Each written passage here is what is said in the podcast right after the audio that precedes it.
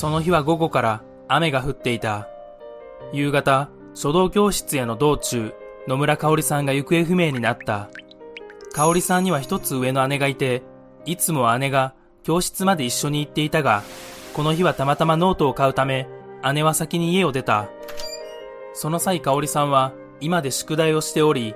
姉が香織さんを見た最後の姿となった。午後6時30分頃、帰宅した母親が香織さんがいないことに気づき、書道教室へ電話をすると、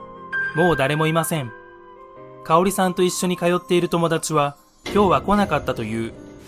書道教室までの道のりを捜索するも、香織さんは見つからず、警察に通報。その後も懸命の捜索が行われたが、今もなお、香織さんの行方は分かっていない。